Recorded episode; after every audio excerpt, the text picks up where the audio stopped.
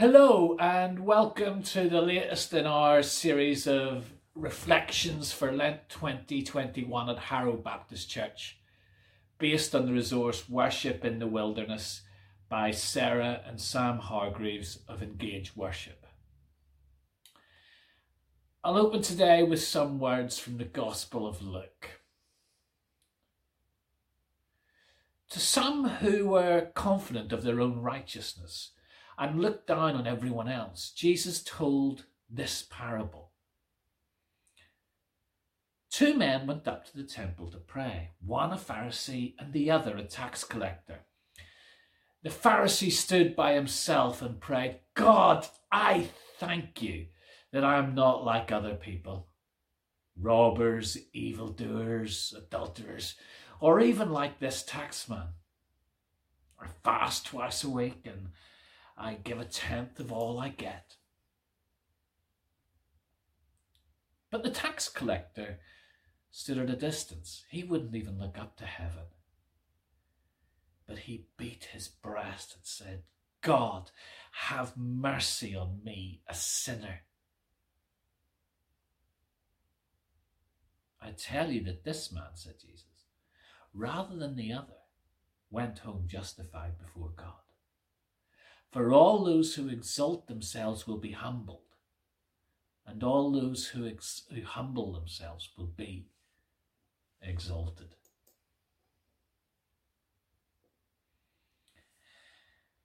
A number of years ago, I was in a meeting with a quite prominent, well known Baptist theologian. We were talking about a number of things which were going on in my life and in the church where I was ministering at the time.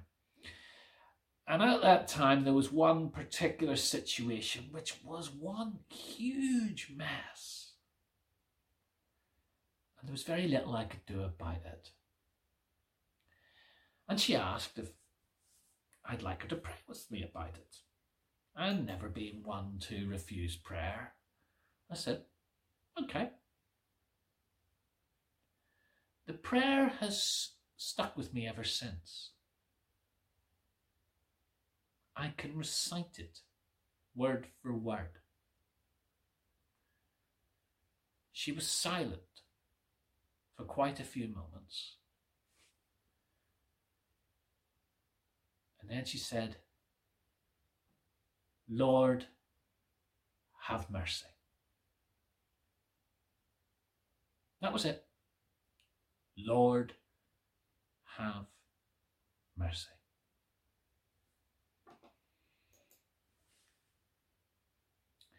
I think back to numerous prayers I've prayed in situations where people are struggling with something or other. I would probably roughly summarize what I've just heard in the conversation. I, I tell God that He knows all about it as if He didn't already know about it. I thank Him that He cares about it. I may make a suggestion about what I want God to do. Or if we really, really don't know what the best outcome is, we might say, we just leave it in your hands. Do what you think's best, God. And you know, chances are, if asked again, I'll probably do much the same thing. So I was challenged by this quote from Henri Nouwen in the book The Way of the Heart. He wrote, Sometimes it seems that many words are more an expression of our doubt than our faith. It is as if we are not sure that God's Spirit can touch the hearts of people. We have to help Him out and with many words convince others of His power. But it is precisely this wordy unbelief that quenches the fire.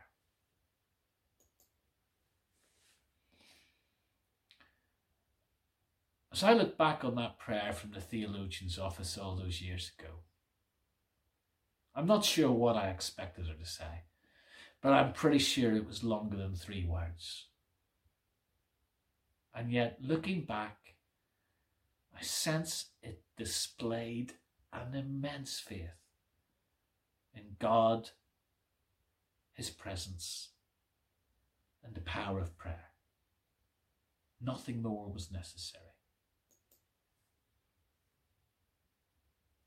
Think about the most earnest prayers you have ever prayed. How elaborate were they? And a guess, not very. Were a lot of them little more than a couple of babbled sentences?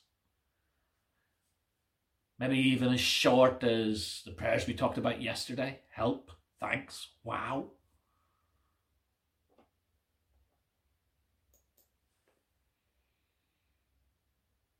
It might not be something in the which, in the grand scheme of things, is important. It might be really trivial, like God, help me find my wallet, or God, where are my house keys? Through to real life and death stuff, like God, get us through this somehow. Just get us through it.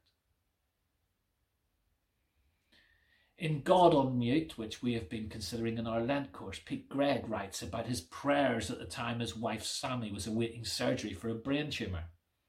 He writes, My prayers merely amounted to thinking about Sammy, the kids, or our banking, uh, bank account with a heavy sigh and groaning, and two words which might have been mistaken for a blasphemy. Oh God. Desperation does that to us. We don't have the energy to consider the theology of what we're praying. We just want help. And thankfully, prayer doesn't have to be elaborate. God's more interested in the attitude with which we come to Him. Jesus told the story of two men who went to the temple to pray.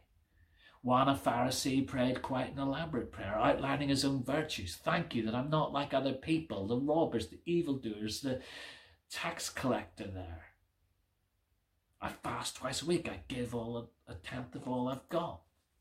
And at no point does Jesus say that this guy wasn't telling the truth. Now, okay, we might think, oh, go ahead, blow your own trumpet, mate. Or to use an Ulsterism, we might think he should just wind his neck in. But the Jews listening to Jesus in that day would not necessarily have thought ill of him.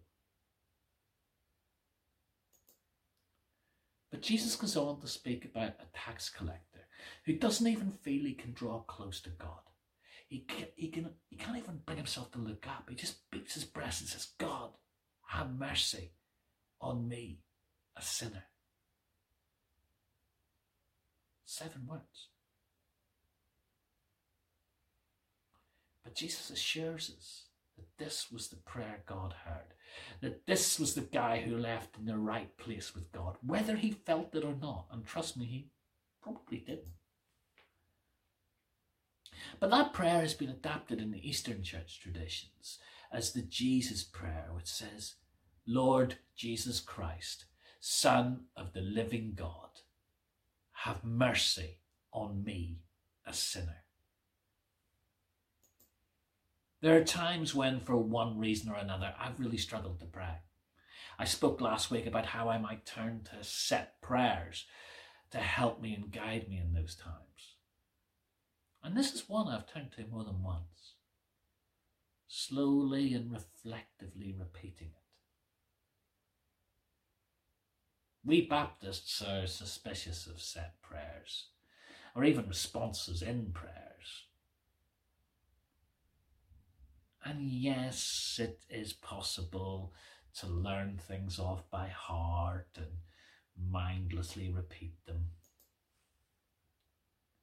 but it's also possible to use them well, to allow their meaning to really sink into our hearts and to allow them to lead us into the presence of God through such simple prayers as these. So perhaps in today's silence, you might just like to sit with these words, slowly pondering them in your heart. Lord Jesus Christ, Son of God, have mercy on me, a sinner.